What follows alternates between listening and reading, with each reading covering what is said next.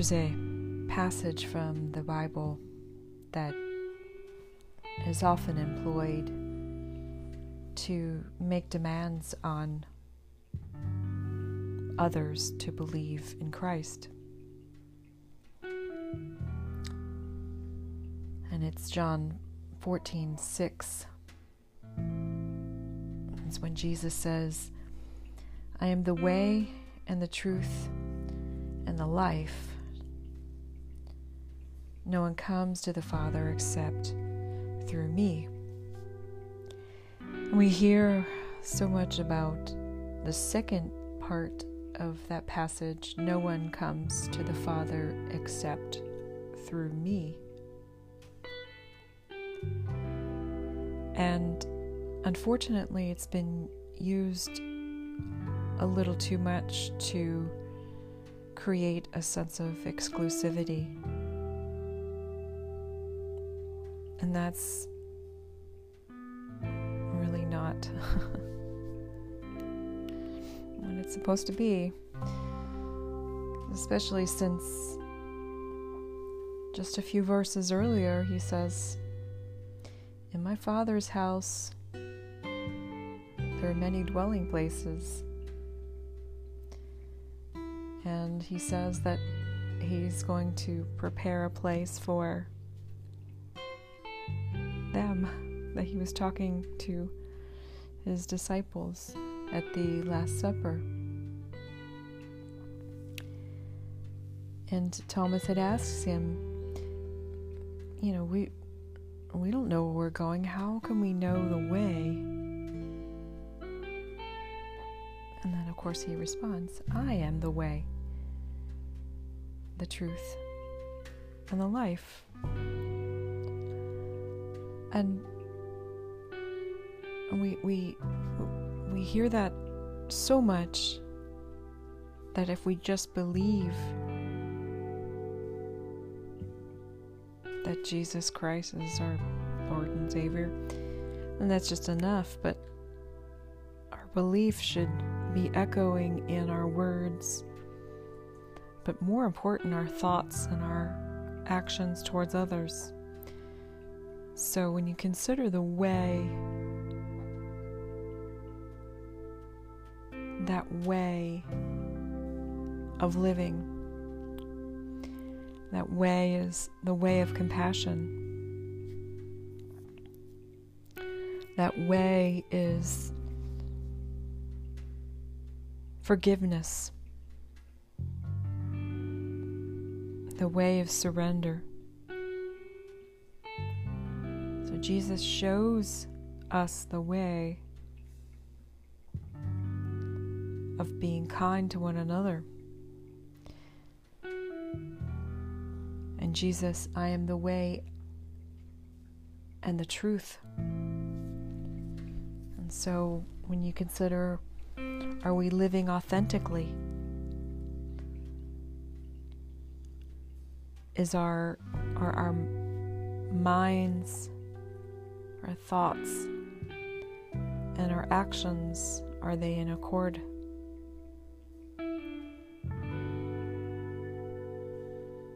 So the things that we're thinking do they mirror what our or especially what we're saying, do they mirror our actions? So, the idea of that truth are we living truth of that compassion, kindness, forgiveness, and this life? So, I'm the way, I am the truth, and I am the life. So we consider the life of surrender that Jesus had, the life of servitude, the life of not putting ourselves before others. And even if we do, it's it's in a gesture of humility and also a gesture of being an advocate for others who can't speak for themselves.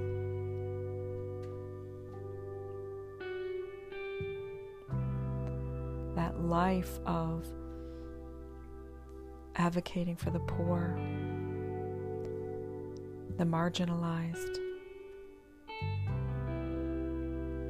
the life of repentance, of recognizing where we've gone wrong.